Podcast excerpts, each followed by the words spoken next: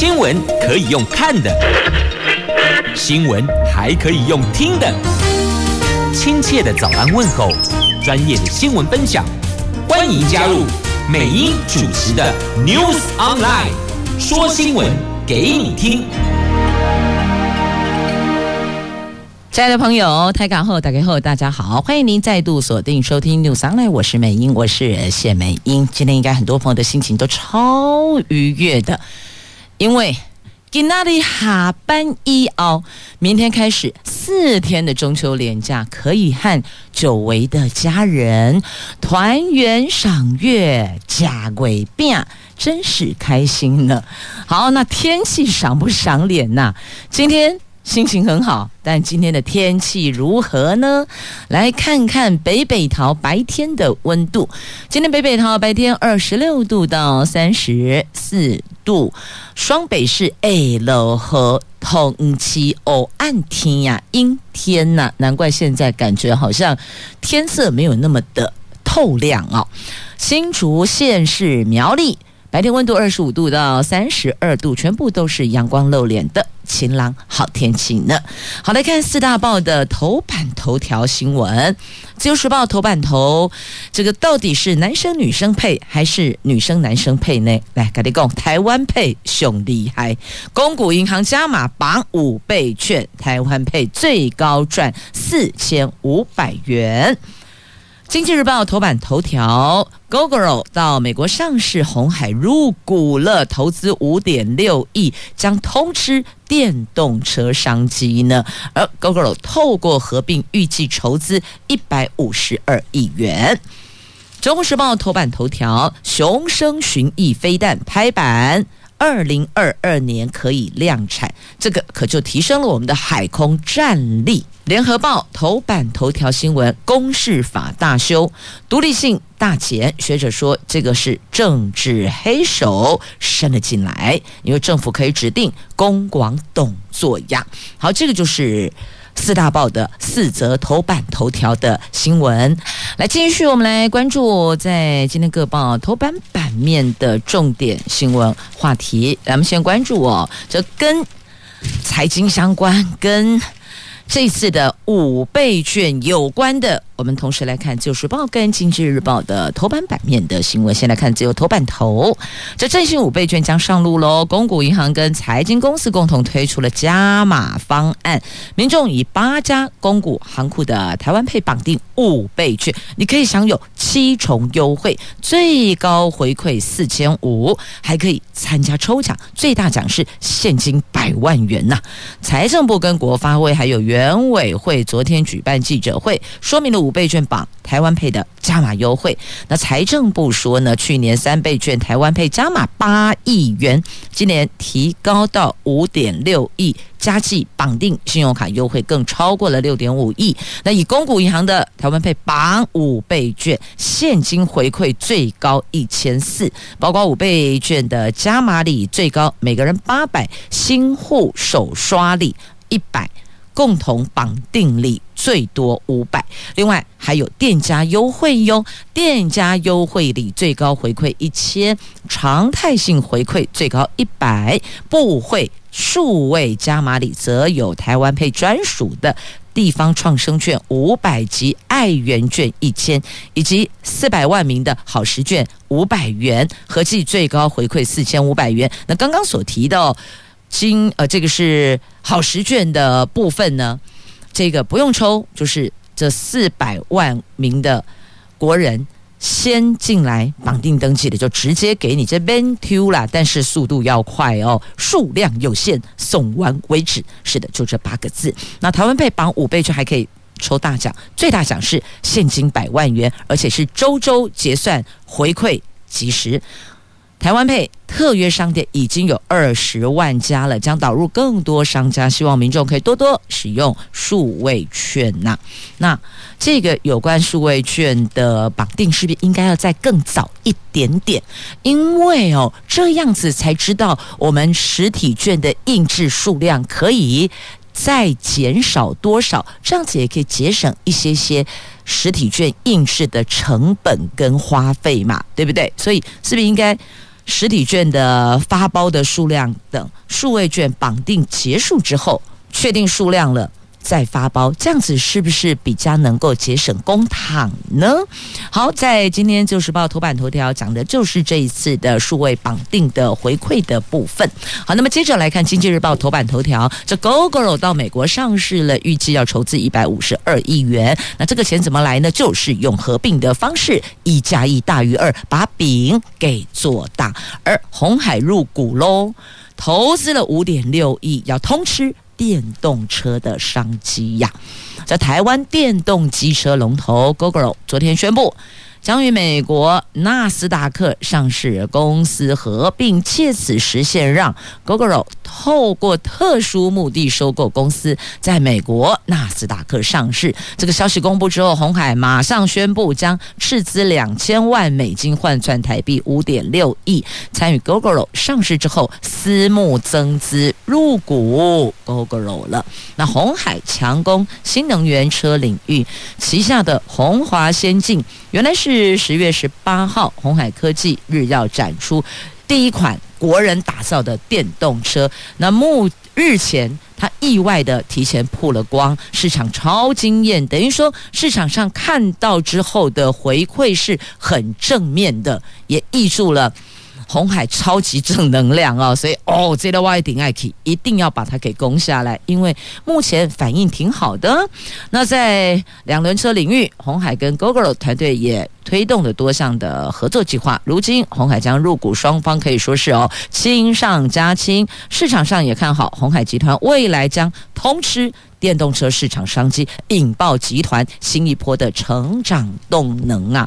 所以你看，咱台湾人其实头壳就轮转呢，有闻到有看到商机，立刻就思考如何可以把这个量能做大。那我们需要增加什么？我们需要在调整哪些区块？立马就做，这个就是企业的脚步。你动作要快啊，别等到别人。饼都吃完了，你连血都捞不到哦。我们得在前面还在制饼的阶段就加入行列，就开始来思考。再来讲到这个跟经济有关哦，跟财经相关，我们就一并看一下今天经济日报吧。来，台湾股市，台湾股市在中秋节的部分有两大关键，可能会有比较强烈的影响因素哦。第一个是美国股市的表现，第二个是联准会的利率决策。中秋连假进入倒数了，台积电昨天除夕之后顺利填席，但随后股价翻黑，拖累台湾股市中场下跌七十五点，最后收在一万七千两百七十八点。那节前集中市场成交量再缩到今年最低的两千四百二十五亿元，反而说台湾股市今天量能再测长假卖压及惜售多空角力，短线支撑看前波低点。一万七千一百二十二点，要留意尾盘重呃尾盘权重调整后生效的甩尾效应哦，要特别留意甩尾效应。那台积电的除息行情呢？他们的形容是虎头蛇尾呀。好，那么再来看美国解晶片荒，所以要再开企业峰会，下个礼拜。白宫要跨产业讨论供应链的问题，但是呢，业界似乎有不同的声音传出。他们说不希望政府干涉市场啊。那欧洲则是提法案，希望能够拼自给自足。这欧盟执委会十五号宣布，将提出欧洲晶片法案，共同创造先进的欧洲晶片制造生态系统，让欧盟的半导体制造产业维持竞争力，而且要做到。自给自足，避免过度依赖亚洲及美国晶片所受的伤害呀，贵起假贵给，所以知道哦，要小心啊。好，这个是在今天《经济日报》头版版面的所有新闻，先带您聚焦关注了。继续，我们来关注中时跟联合头版头条的新闻。好了，看中时有关我们海空战力的部分。行政院昨天审查通过了海空战力提升计划采购特别条例的草案。我们分五年期限采购八大武器系统，最受注目的是雄升飞弹，也就过去列在机密预算的雄二一巡弋飞弹，首度公开了国防部。预计从二零二二年量产，雄升飞弹射程有六百公里，可以涵盖大陆内地军事目标。增程型射程，据了解能够到一千两百公里呢，代表我国军事吓阻的战力已经具有攻势作为了。在军事军事战略的防卫固守。指导下，国军近年来致力提升攻势战力，攻就是进攻、攻击的攻哦。攻势战力包括采购 F 十六 V，在台东成立联队，全力研制量产国造前舰有八艘到十艘，采购射程可以达到三百公里的海马斯多管火箭系统，还有中科院研制量产的雄升飞弹等等啊。而这个飞弹。研发的过程可是历经四任总统呢。那国防学者分析，这个飞弹有助于精准第二级，那也表示了对于不对称战力，我们有提升的空间了。那高效能前舰则是拼提前量产，这个是在我们的战力提升的部分，分别飞弹还有。在我们的前线的区块哦，那么接着再来看《联合报》在头版头条的新闻，在头版头条新闻上方有图文呢，这个汉光演习呀，汉光演习反登陆的部分是重炮连轰，看到了没？实弹在这里呀。昨天在新北八里区海滩登场，汉光演习第三作战区域的滩岸守备。那看到哦，战车发射空包弹，模拟强大火力，而且在海滩上设计了。对人鬼雷还有泰雷爆破演练场面超级壮观的。军事专家说，随着共军不断提升登陆作战的能力，为了防范机场、港口等重要的运输交通被占领或者是瘫痪，所以这次的演习重点项目就放在海空战力的部分。好，这是联合报头版头条新闻上方的图文。那接着来看，今天联合报头版头条的新闻是公视法的部分哦。就文化部预告修正公共电视法修正草案，不仅大幅的降低董事席次跟审查门槛，更明定了行政院长可以指定公广集团董事长。这个可是一改过去由公视董事推举的做法，所以学者质疑这修法违背了公共电视精神，政治黑手伸进了来公示了。在野立委也表示反对，将全力。背葛修法，台湾艺术大学广电系的教授赖祥卫说：“公示董座由政府指定，台湾可以算是创全球先例呢。英国、日本都是由董事或是理事互相推荐推选，尤其英国 BBC 一再强调要跟政府保持距离，以维护公共化跟独立性。如果董事长是由行政院长指定。”那么你说这当中没有政治干预？你说这个董事长可以完全客观？这恐怕。很难说服大家呀。那新版的公视法修正草案将公告四十天，经过行政院审议通过之后，送往立法院处理。这次修法有五大重点：第一个，现任董事十七人到二十一个人降为十一人到十五人就可以运作了；第二个，董监事审查委员会从原本的四分之三的宪法门槛降为三分之二的法律门槛；第三个，行政院提名董事的时候应该指定一。个人为董事长。第四个，公示基金会业务范围新增国际传播服务及交流。第五个，放宽政府每年补助公示九亿元上限的限制。对此，国民党主席江启臣说，民进党在野的时候推党政军要退出媒体，现在媒体大亨变党内派系，政治力还赤裸裸的指定公广董事长，这国民党将全力背葛呀。赖祥伟教授说，公视董事长应该维持原本的方式，以免让社会大众以为公共电视变成了行政院的下属电视台呀。那文化大学的广告系教授钮泽勋质疑，政治黑手如果伸进来，不仅公视独立性将荡然无存，意识形态影响的节目势必无法呈现多元价值，明显是双输的结果。所以你看，在学界可能对这个。部分并不是抱持认同的看法的。那公示互通国际平台开大门了。文化部也说了，这次修法除了修正。现在的行政，现在的政府对公视基金会固定捐赠额度的限制，同时为了让公视基金会承揽更多的公共责任，也将国际传播服务及多元族群服务纳入业务范围。那外界质疑，修法是为公视互通国际影音平台开巧门吗？公视董事长邱家宇说：“啊，不是开小门，应该是开大门呐、公视目前就在做国际传播修法，只是要让执行的业务能够更具有法源呐、要不然过去的状况呢是没有。所以呢，我们在这个部分还要寻求法条的支持，这个似乎就不太好去处理它了。”所以呢，这个部分他们也做了说明。好，这一则新闻可以这么说吧？哦，在学者学界，那业界的声音呢？业界那就讲公广自己好了啦。那公广他们就说，呃，这个不是，是为了要更有弹性、更有空间，能够有更多的一个作为来。让大家有发挥的平台，好，这是官方说法。你不觉得官方说法听来听去，哦，好漏漏等，结论就是这么做吧。所以他们说开大门，但应该这么说吧，这下子就是门没锁，随时欢迎进来啦。接着我们来看。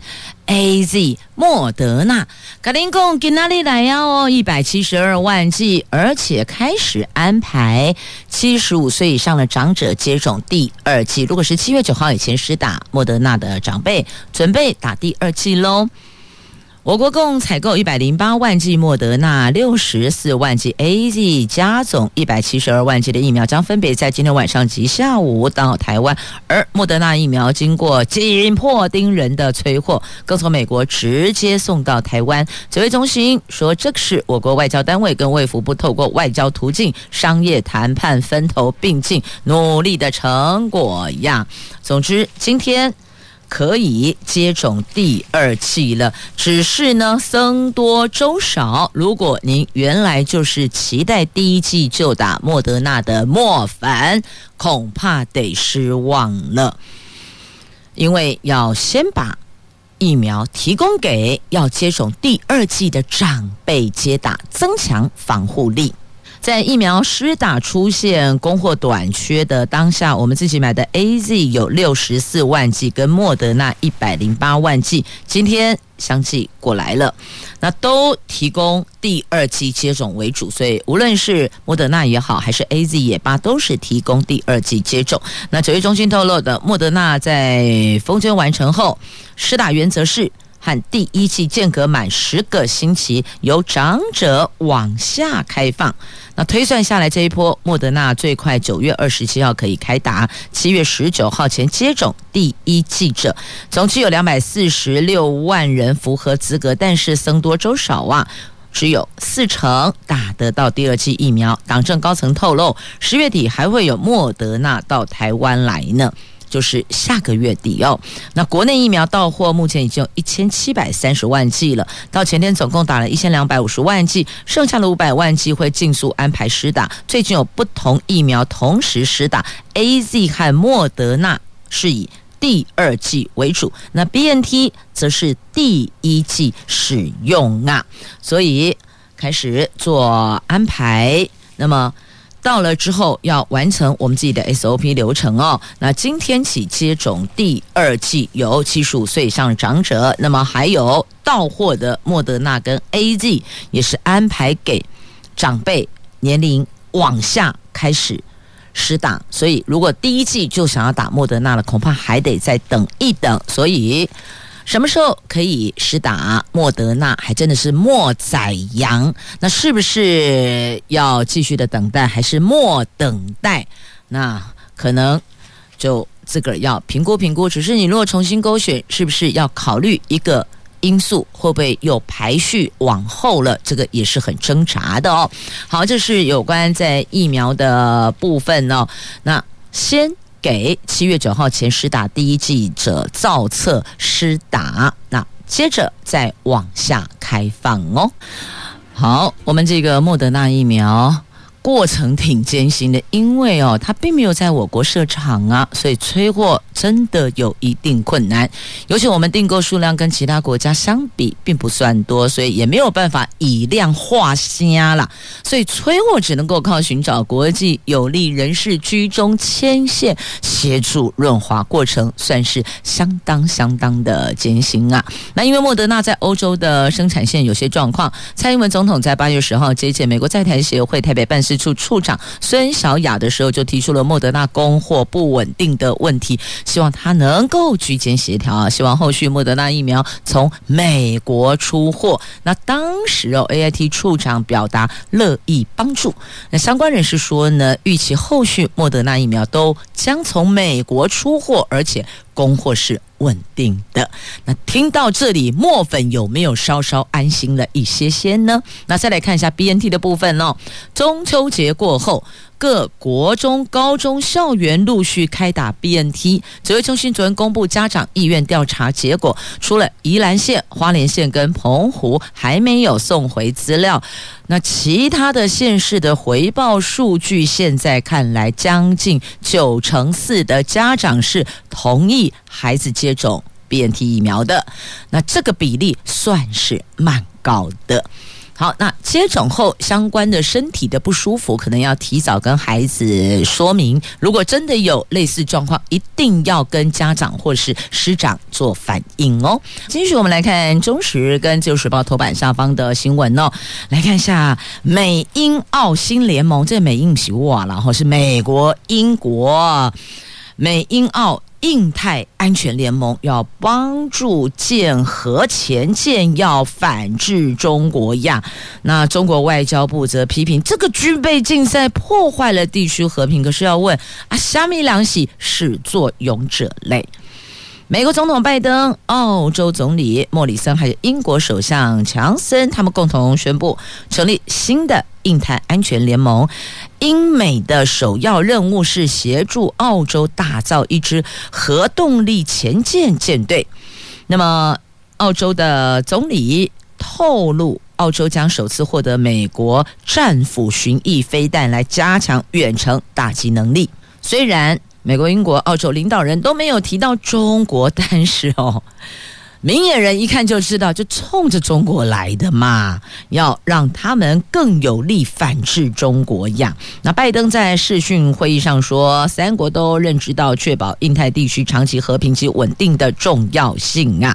那反映美国在澳洲的主要盟友将逐渐在印太地区发挥更大的作用呢。那对于他们的合作，中国说了哦，中国的外交部发言人赵立坚批评这个是严重破坏地区和平稳定，加深军备竞赛，损害国际核不扩散努力呀。他说：“美国向澳洲出口高度敏感的核潜舰技术，这再次证明他们将核出口作为地缘政治博弈的工具，采取双标、双重标准，极其不负责任。”那对此，我国外交部则说：“台湾是印太区域重要成员之一，跟美国、澳洲、英国等理念相近国家长期共享。”印太地区和平稳定的利益，台湾将在《台湾关系法》及六项保证的基础上，深化跟美国紧密的伙伴关系，共同维护以规则为基础的国际秩序，以及台海跟印太地区的和平稳定跟繁荣啊！好，反正一件事情出来，总要问一问这边的看法，那边的感受嘛，在这儿都做说明了。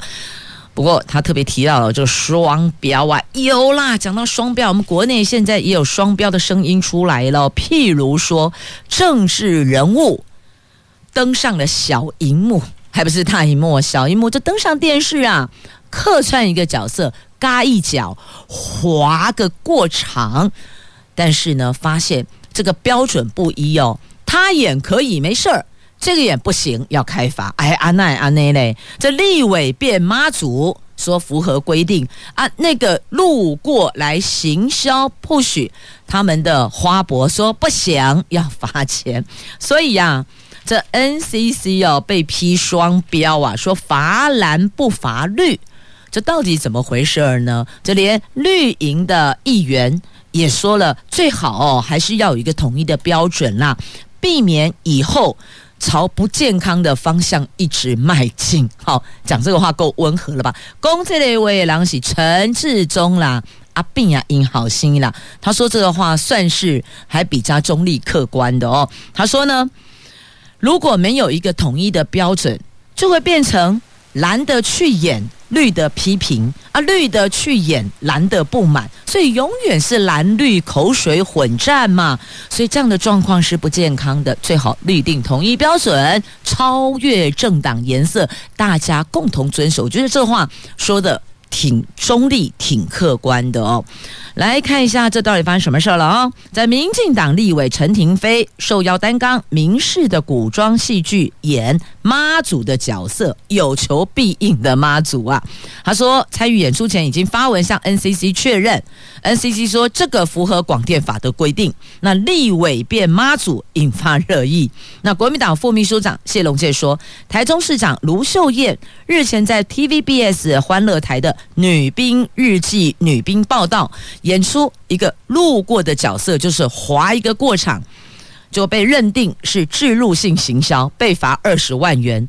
所以 NCC 的标准显然是双标，是不公平的。讲这个话的是国民党秘书长、副秘书长谢龙介哦。好，来看一下这个陈亭妃演的是剧中的妈祖，那。NCC 说，他演妈祖不是特地为他设计的桥段，所以没事。那陈亭妃他们也说，一切依法有据，没有双标，不要什么事都泛政治化、泛政治化。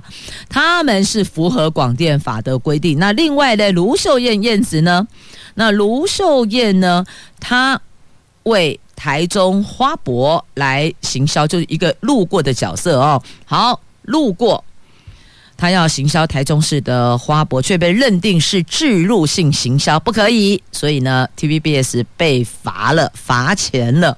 所以同样哦，都是正式人物进入戏剧里边，这个没事儿，那个有事哦。所以这大伙儿可以思考看看喽。那但是呢，问题呢，陈亭妃演戏哦有人说是项庄舞剑呐，重点是要挑战。现任的民进党籍的台南市长黄伟哲，那既然 NCC 不在意政治人物演戏，那干脆建议黄伟哲你就去出演大道公，然后来大战陈廷妃的妈祖婆怎么样？让挑战者跟受挑战者都受到公平的对待呀。那其实陈廷妃不是第一次进入戏剧里了，他二零一八年市长初选期间，因为在民事。连续剧演出遭 NCC 认定认定是违反广电法的制度性行销，那个时候民事可是罚了三十五万元，现在又受邀演戏，那所以担心违反广电法，开镜前有先向 NCC 行文确认，NCC 回文说只要。有在播出前揭露讯息就符合规定，所以到底以后到要怎么做啊？民进党籍的议员陈志忠说的没有错了，还是律定一个公开的标准、统一的标准，让大家都可以依循。不管你是蓝的、绿的、黑白花的，通通照这一套标准，不管颜色，我们只依这个规则内容去行事，就不会有。政治口水喷来喷去了，您说是不是呢？因为这事儿牵涉到蓝跟绿的，还牵涉到绿营内部的陈亭妃跟黄伟哲的，所以是不是不要这么混乱？台湾已经够乱了，我们可不可以不要在这个事情上浪费任何的精神跟心力，还有口水呢？来，继续我们来关注哦，各报的内页的重点新闻话题，来看一下这高铁设四城站，有许坤说。啊，喜得冲下面是在干什么啊？立法院长希望行政院深思、善思啊。高铁延伸宜兰传说行政院长苏贞昌关切下战职，渴望有被剔除的四城站出现，引爆地方的反弹。宜兰县议长张建荣、宜兰市长蒋聪渊昨天率跨党派人士到立法院递交意见书。那游喜坤公开接见，表态支持，也说呢，设在四城到底是在干什么？强调县议会跟乡镇市长代表会已经有四分之三联署支持设站在宜兰。南市代表县民强烈反对设在四城站，希望行政院深思。对此，苏贞昌昨天只回应选址还没有定论，尊重专业评估。交通部长王国材也重申，现在完全没有定案，所以说的四城站是不是？空穴来风啊，不晓得。不过呢，说真的哦，高铁延伸宜兰，这选车站的位置就像是县长选站一样哦，各方攻防啊。好，那么再来看。交通部观光局，这交通部观光局二零二零年台湾经典小镇二点零，新竹县有横山跟尖石两乡入选，峨眉乡则被评选为二零二一年的台湾经典小镇三点零。原来是各可以获得六百万元的补助经费，但受疫情未解，观光局以以缓济急取消了，让地方感到口惠实不至啊！你这个感受真的很差哎，我们等了个半天，好不容易。有了这笔经费挹注，结果因为疫情就说哦，把这里钱刷亏压了，取消了这三处的经典小镇的补助被取消了。那县府说专款专用吧，为什么要移动它呢？你不是因为疫情地方观光有状况，那现在我们可以刚好利用这一段时间，大伙儿比较不敢出门，我们好好来建制。那希望疫情过后。观光更好吗？怎么会把钱给调走了？这个怎么想都觉得诡异呀。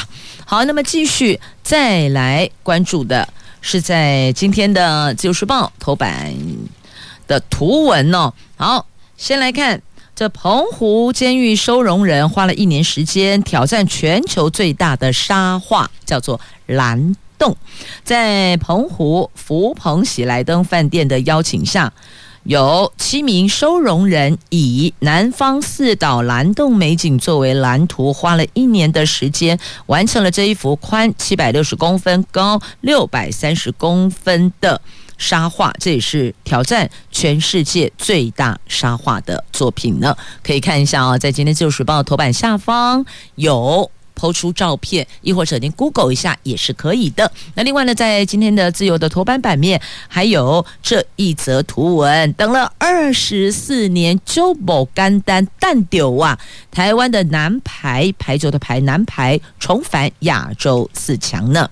台湾队昨天在日本千叶举行了二零二一亚洲男子排球锦标赛的八强复赛，我们是以三比一力挫巴基斯坦，加上同组卫冕军伊朗直落三收拾南韩。伊朗、台湾同为两胜零败哟，确定登上了 F 组的前两名，也是台湾继一九八三年、一九九七年之后第三度晋升四强呢，太开心了！为我们的台湾队加油加油加油，Go Go Go，往！冠军迈进吧，台湾加油！那接着再来看的是联合报的头版下方的新闻呢，这是愿景工程扩大参与，有七十位的跨领域的人物为台湾许愿，希望明天会更好哇！这没有最好，只有更好。昨天联合报举行七十岁的生日。董事长宣布捐出《联合报》耕耘十年，透过深度调查报告促成立法及正向改变的愿景工程给社会，成立财团法人愿景工程基金会，由行政院的前院长陈冲担任第一任董事长。那同时也许下未来十年的新愿望，将环境、社会、企业治理。